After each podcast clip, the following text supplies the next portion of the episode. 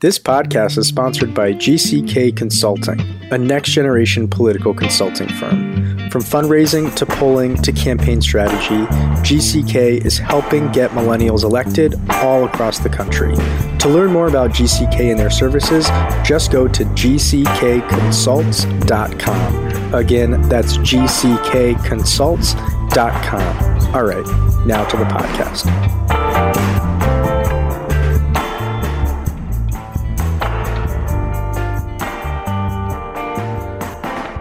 Welcome to the Millennial Politics Podcast. I'm your host, Jordan Valerie. My pronouns are she, her, hers. And today you'll be listening to a very special two part interview episode. We'll begin by speaking with Congresswoman Pramila Jayapal about immigration. Then we'll be hearing from Deb Haaland, the Democratic nominee for Congress in New Mexico's first. Now let's jump right in with Congresswoman Jayapal. Thank you so much for coming on. I'm thrilled to be with you. Yeah, we're thrilled to have you. So, you were the very first member of Congress to join the Abolish ICE movement. What pushed you to do so? Well, I've been an immigrant rights activist for 20 years now. I started working on immigration issues right after 9 11 when the Bush administration was secretly detaining and deporting immigrants from across the country. And we stood up. We actually sued the Bush administration and won, and then started working on immigration issues. I ended up starting what is now the largest immigrant advocacy organization in Washington state one of the largest in the country. And these problems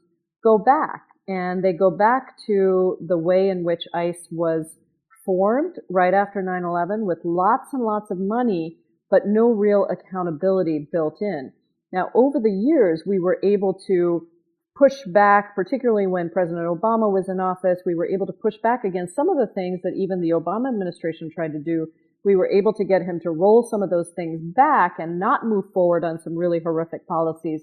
But the reality is we have continued to funnel money to ICE with no accountability. And so when Trump came in, he turned it into his own mass deportation force instead of trying to fight a horrible rogue agency culture that is cruel, inhumane, and by the way, wastes tens of billions of dollars of taxpayer money by contracting out to for-profit private prisons. So I've been working on human rights abuses for a long time and I really, really believe that there was immigration enforcement before ICE. There will be after ICE, but the way we do our enforcement has to be humane. It has to actually protect national security instead of taking away from national security. And it shouldn't cost people so much. So we can re- completely, t- you know, re- restructure, reform the way we do immigration enforcement. We can get rid of ICE as an agency and we can actually work on incorporating those functions into other agencies to make it humane. Congresswoman, I'm really glad you recognize that enforcement existed prior to Trump. I'd like to dig a bit more into that. You are from the West Coast, where immigration restrictionism originated in a sense with the Chinese Exclusion Act. In response to an influx of working class Chinese immigrants, racist politicians passed the first piece of immigration restriction legislation in American history, which for the first time ever criminalized undocumented status and put detention and deportation under federal jurisdiction, which was later validated as constitutional by the Supreme Court with the Fong Yue Ting decision, despite there being no mention of either practice in the Constitution. Now, I'd like to read a quick quote from Justice Brewer's dissent in that case. Quote, It involves first an arrest, a deprival of liberty, and second, a removal from home, from family, from business, from property. It needs no citation, of authorities to support the proposition that deportation is punishment. Everyone knows that to be forcibly taken away from home and family and friends and business and property and sent across the ocean to a distant land is punishment and oftentimes the most severe and cruel. Now, this in 1893 is far more progressive than even most Democrats, with most Democrats in Congress considering deportation okay as long as someone is dehumanized enough. Why do you believe that these racist and inhumane practices are so widely accepted in the country, even within our own party? It's such an important question and such a difficult question, and one I've grappled with for two decades you know, we have increasingly gone to criminalizing immigration and immigrants. We've gone to criminalizing practices that actually built our country, like welcoming people from other lands who were seeking refuge. And immigration, as you point out, with the Chinese Exclusion Act and so many other, the Japanese internment, so many things going all the way back. The, you know, South Asians, I'm, I'm of South Asian descent.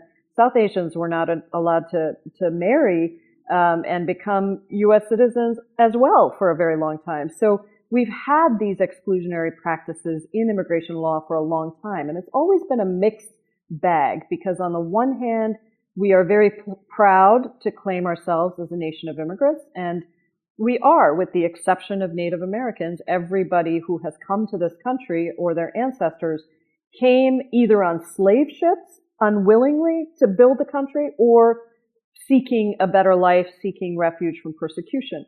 So on one hand, that's a very proud part of our history. But on the other hand, there's always been a tension around how many more people do we allow in? And it's always resorted to fear of the other as a way to divide and pit us against each other because it is the political powers that be that would like to preserve power for themselves that are afraid to allow more people in and to lose control, um, whether it's of a quote culture that they're trying to protect or whether it's uh, an economic system, because immigrants have often been brought in as the bottom of an economic system. So, you know, we've been struggling with that for a long time.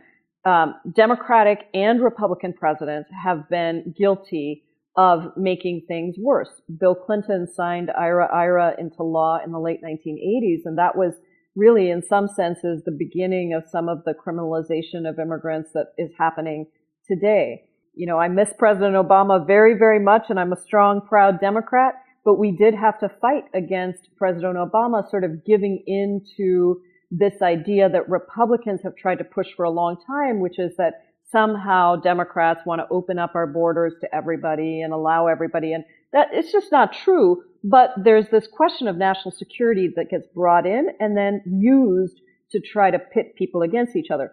Trump has taken it to a whole different level because he has made it a specific political ploy and tactic to be racist, to criminalize immigrants, and to put everybody into the same bucket. So now it doesn't matter if you're an asylum seeker, it doesn't matter if you're a legal permanent resident, it doesn't matter if you're a naturalized citizen, it doesn't matter if you're an undocumented immigrant who's been picking the fruits and vegetables that we eat every day. Somehow all of these people are now in this bucket of people who are stealing from our country or criminalizing or drug smugglers, the Mexicans, the rapists, the drug dealers, you know, as many inflammatory terms as possible. Why?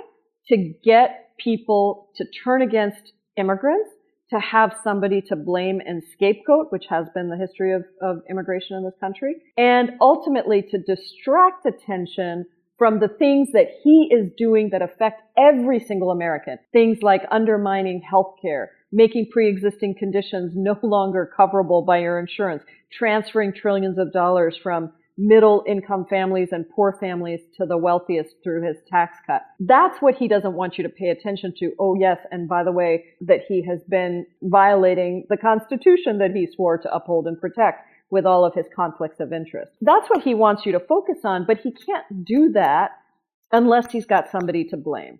And immigrants are a core piece of that.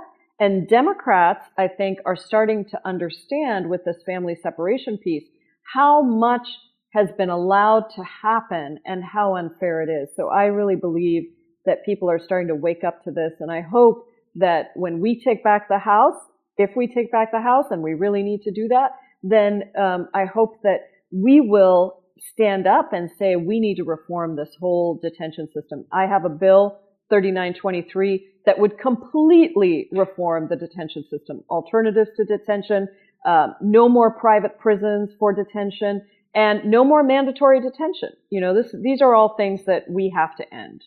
So I was actually just about to bring up IRA-IRA because, as you said, that really kicked off the mass deportation system we're seeing in full force now. And it speaks to why some activists are very reasonably worried that some politicians are hijacking the abolish ICE movement by making it into replacing ICE, maintaining the mass deportation state, but under a different agency again, erasing the inherently cruel nature of detention and deportation. How can we fight against that? Well, I think that, um, you know, I, I have really appreciated the movement that's brought a lot of attention to ICE, and abolish ICE is a really good hashtag um, to bring attention to this issue. But I almost feel like we should not allow ourselves to get caught up in ICE as the you know as the focal point in the sense that there are really three things we have to do. Number one, we have to pass humane immigration reform. We have got to stop playing politics and using undocumented immigrants and immigrants in general as a political football. And as long as we don't have humane immigration reform that allows people to stay here, to be with their families, they continue to be the most vulnerable in our, in our communities. So we really have to do that.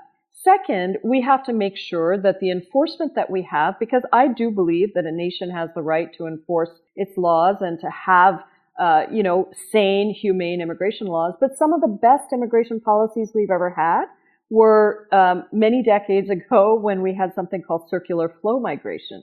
You kept track of who came in, but actually people came in and went out. And it recognized the flow of people in the same way that we seek to recognize flow of goods, that goods are moving across borders, people move across borders.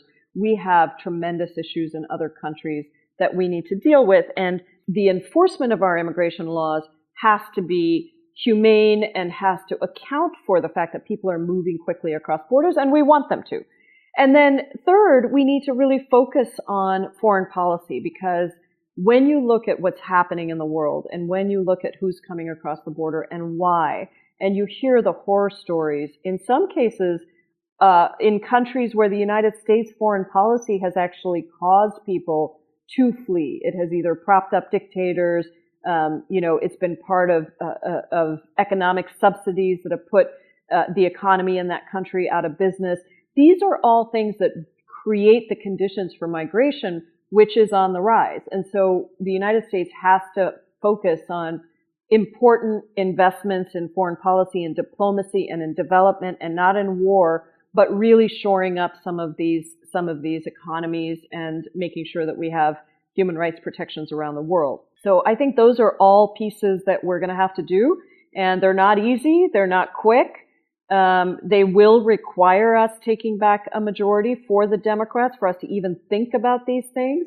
But then, even then, we need to make sure that all of my colleagues and you know people across the country really understand how we are using immigration to try to divide us and we have to refuse to allow that to happen so, my final question something you're capturing here, and something I think was said quite eloquently by Senator Kirsten Gillibrand, is that we need to separate immigration from criminal justice. But how do we fundamentally deny the racist dog whistles you mentioned, open borders, rapists, criminals, and retake the narrative to make it humane and decriminalize migration? Well, if I knew the answer to that, I would be a very, very rich woman. but, but I think it, it involves just continuing to push back on the rhetoric and explain to people who is really to blame for some of the things that are happening.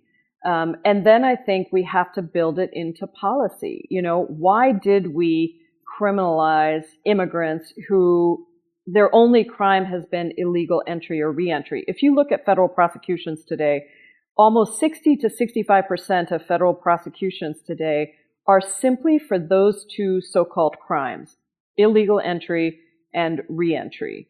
And that's just crazy. That is resources that we are spending when we could pass immigration reform, have all of those people legalized and not have these issues anymore but yet we're spending time on that. If you look at detention centers, I'm starting to not call them detention centers anymore because they are jails. They are immigration jails. Detention makes you think that it's a nice, quiet place where you're just there for a few days and maybe it's even a break. No, these are jails. And in fact, the immigration so-called detention system, immigration incarceration system is using county jails across the country as places that they contract with to hold people. So we have a lot of work to do, and it's both on the policy side, legislative side, but it's also in terms of educating our friends, our neighbors. And for too long, Americans across this country have sort of distanced themselves from this issue. And because they don't have as much information as we would like them to have or they should have, um, they then become prey to this divisive dog whistle rhetoric that's that's out there. So let's educate each other. Let's call people in. Let's build a bigger coalition. Let's elect more progressives who are ready to take these issues on. Let's elect more immigrants who are ready to take these issues on. Um, I'm currently only one of, a dozen members of Congress who were born outside of the United States, a proud U.S. citizen, but an immigrant myself. And so I think we need all of those perspectives. Um, and I am absolutely ready and, you know, have been doing for 20 years and will continue to do as much as I can to make sure that we live up to our values and that we uh, protect and preserve the uh, soul of our country, which I believe is what this immigration debate really is about. I think you hit the nail right on the head there, Congresswoman. This is truly about the soul of our nation. And I thank you for fighting for that soul and being a voice of leadership on immigration in Congress. Now we're going to take a quick break to tell you about our Patreon, then we'll get right back with an interview with Deb Haaland, the Democratic nominee for Congress in New Mexico's first. Stay tuned. Hey everyone, I'm Nathan. And I'm Dylan. And as you know, Millennial Politics is totally independent and volunteer run. That means every podcast you listen to, every article you read, and every tweet you see is created by a dedicated team of volunteers. It also means that we can say what we want to say when we want to say it, but we rely on listeners just like you to support our work. We hope you'll consider supporting us by subscribing at patreon.com slash Milen Politics. Every dollar will go directly towards our mission of shining a spotlight on progressive candidates causes, and organizations. And if you subscribe at the ambassador level or more, we'll send you a free copy of How Our Government Really Works Despite What They Say. It's an award winning book about the intricacies of American government, and you'll get to join our exclusive ambassador Slack channel and get to hang out with us all day, every day. I pretty much live there, so if that appeals to you, come join us. And we want to give a very special shout out to our executive producer, Greg Stevens, and our producers, Brad Tracy and Renee. Garcia Brown. Again, if you want to continue hearing interviews and conversations just like this one, we hope you'll visit patreon.com slash Politics. That's patreon.com slash M-I-L-L-E-N politics and join the movement. All right, now back to the show. Hey folks, thanks for sticking with us. As I said earlier, we're now going to be speaking with Deb Haaland, the Democratic congressional nominee in New Mexico's first, and the person set to become the first Native American congresswoman in United States history. Congrats on winning the primary and thanks for coming on to the show. Thank you very much, Jordan. And I'll say my pronouns are she, her, hers also. Thank you for that. I always appreciate when guests introduce their pronouns too. Now, Deb, you're expected to cruise to victory quite easily in November, and as I mentioned before, become our country's first Indigenous Congresswoman. What does that mean to you, and why has it taken so long to happen? It has taken a long time, hasn't it? It's been, you know, close to 240 years uh, that Congress has been in session and never a Native woman.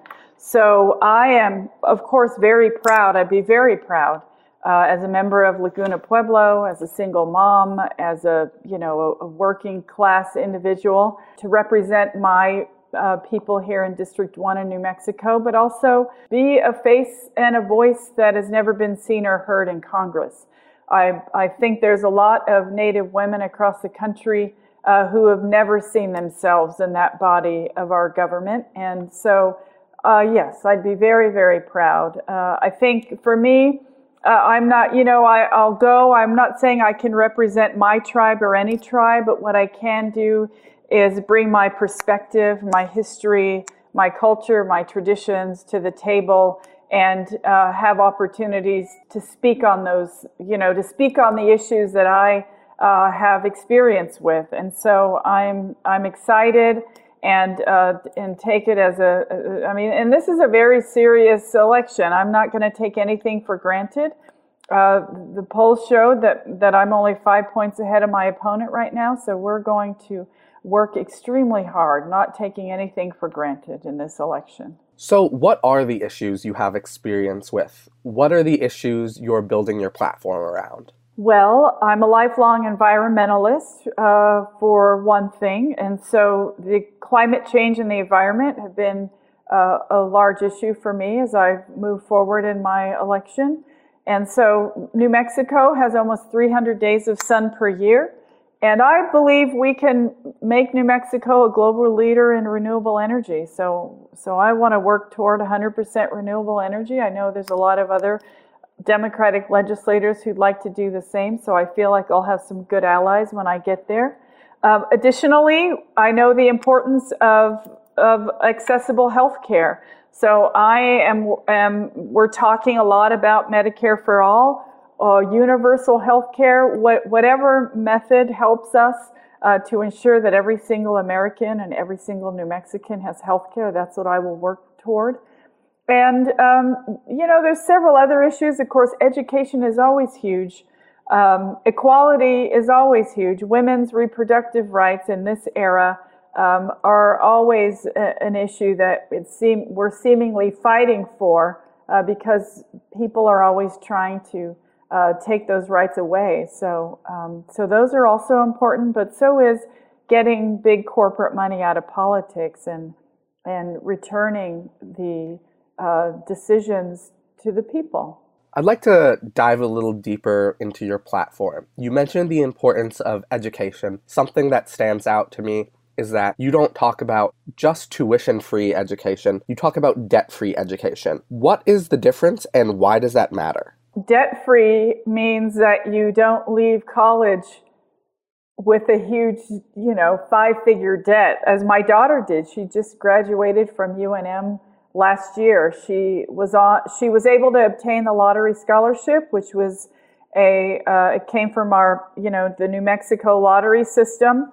Uh, it's, it was implemented by Democrats in the state legislature, and it gives uh, students fresh out of high school the opportunity to apply for this scholarship and have uh, their tuition paid. So my daughter had that, but even in spite of, of her obtaining the lottery scholarship, uh, there were so many other expenses that she had, fees and books and all of those things that she needed to pay for, uh, not to mention housing. And so she ended up uh, acquiring some debt while she was there. So um, oddly, uh, I graduated from college in 1994 and from law school in 2006, and I'm still paying off my student loans as well.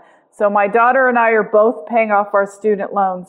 I would like to see us ensure that there are enough grants and scholarships to go around for students where they don't have to pay um, interest on loans right when they get out of college. We should be able to uh, give community college tuition free and, and debt free to students across the country.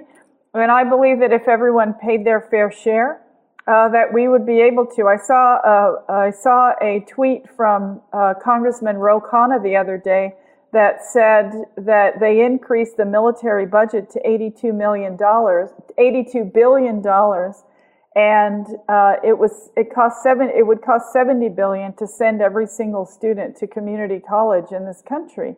I think sometimes our priorities are not what they should be for the vast majority of people. And I think the more education we can offer to students in that way, something that would be very good for our country. Something else I found interesting about your policy platform is that you are diplomacy first. And I'm curious to get your thoughts about an image and a vision of the Democratic Party that is anti imperialist, anti colonial, and diplomacy first. What does that mean? Well, I think we need to, diplomacy is so important. And right now, uh, President Trump has failed to staff our State Department properly. So uh, we used to have diplomats all over the world uh, speaking on behalf of our country, and, and so many openings uh, have not been filled. Uh, we don't have the respect of the world like like we used to. Uh, it's so important to talk things out first uh, before we use uh, aggression and violence. So I stand by that. I, I, don't think violence is the answer. I don't think um, wars are the answer.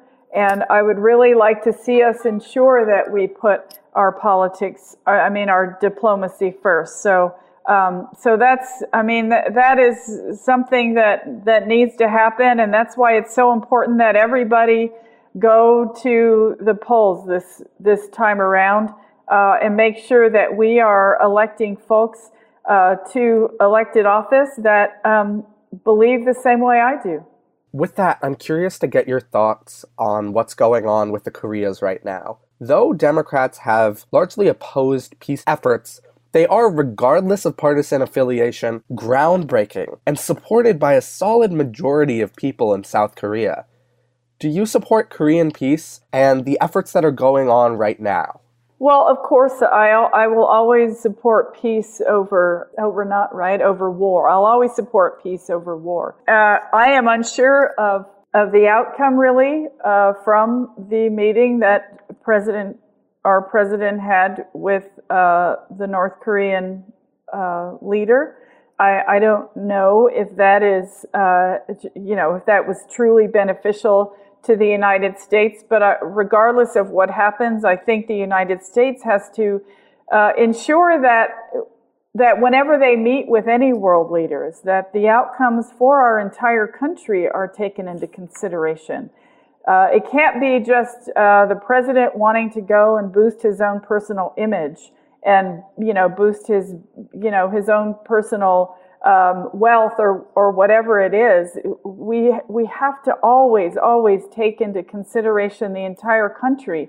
And, um, and will this meeting benefit the entire country? Will this meeting benefit the world? Will this meeting, um, you know, cause us to have better relations uh, with countries across the world?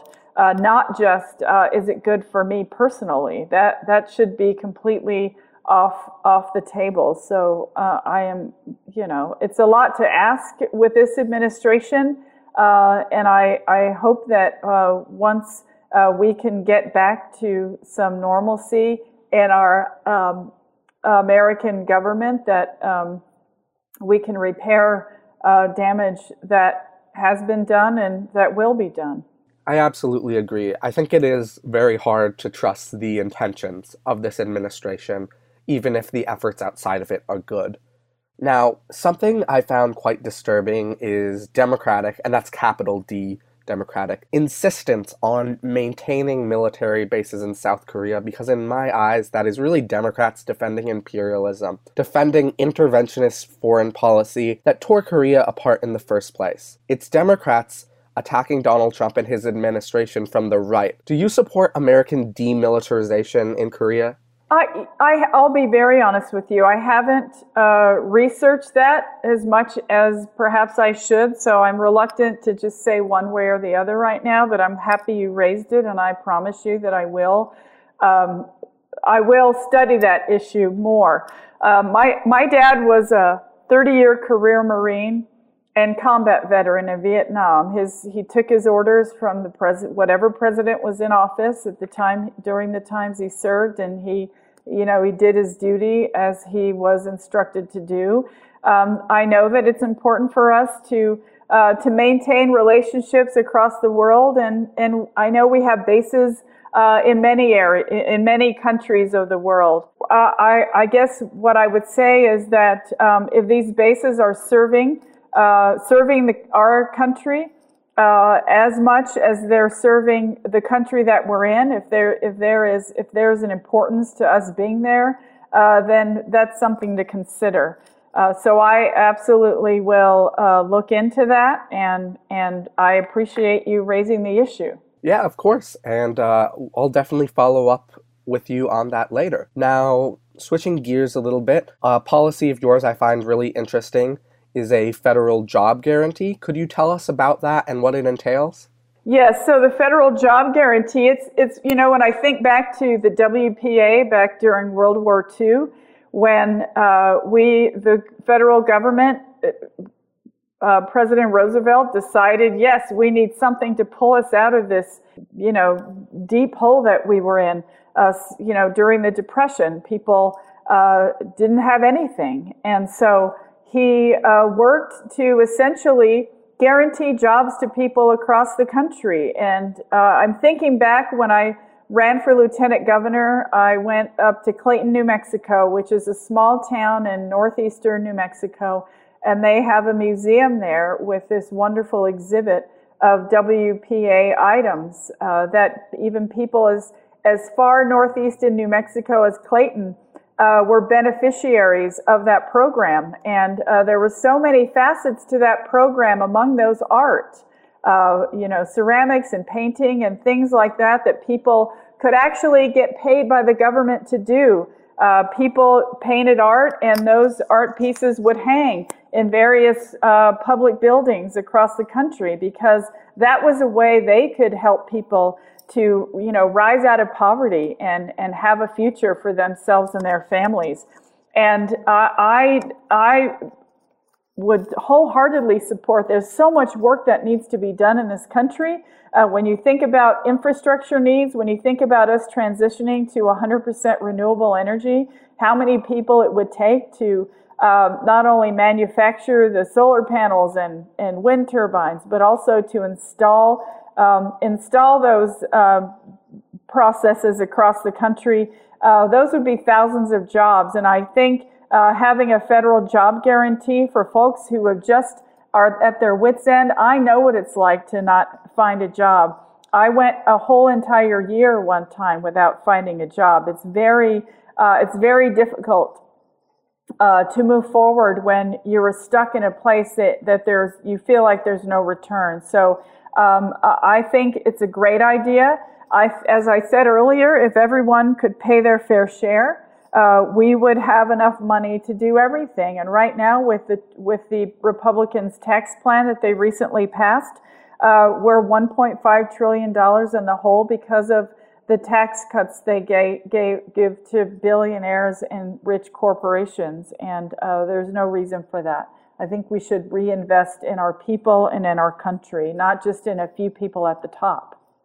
So, something that I've noticed throughout this interview is you've talked about your own experiences and how they inform your policy and your worldview. And I think it really captures why it's so important to have working class people, to have people of color, people who have lived these issues, who know why they're so important in Congress. Could you tell us about that dynamic, about why we need people with these real experiences Absolutely. You know, I have so, you know, so many experiences to, to share.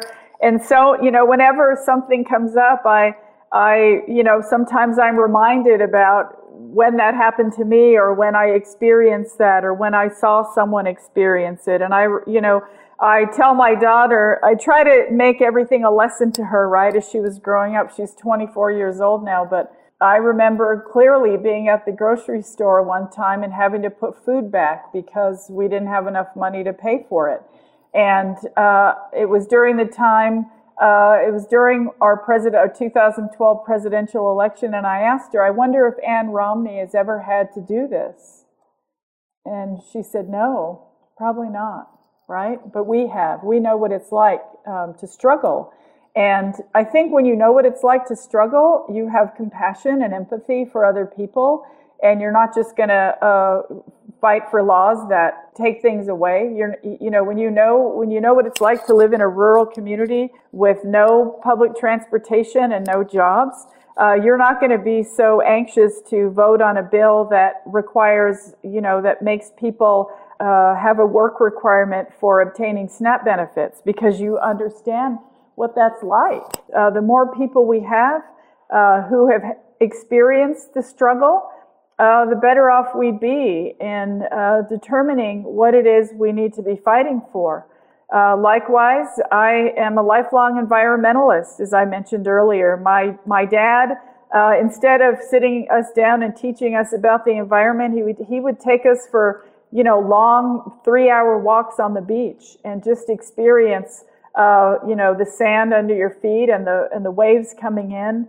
Uh, it's it's uh, it's in, it's amazing and beautiful to uh, just be in the environment that way. And when I think about how that could be taken away from us because of our carelessness, uh, it makes me want to work really hard to fight against climate change. Uh, I'm grateful that. Um, my parents raised me the way they did. They were both public servants. As I mentioned, my dad was in the Marine Corps. My mom was a federal employee for 25 years.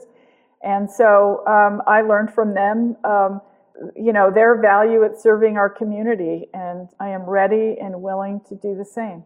And we are ready to see you do so as a member of Congress. So, again, thank you, Deb, for joining us on the podcast. Your candidacy is very exciting, and we're very happy here at Millennial Politics to know that in 2019 we'll see you seated as the first Native American Congresswoman in our nation's history. Now, to our listeners, make sure to follow Millennial Politics on social media, support us through our Patreon, check out our website, millennialpolitics.co, and subscribe to the podcast on iTunes for more great conversations with members of Congress like Congresswoman Jayapal and future members like Deb. Thanks for listening.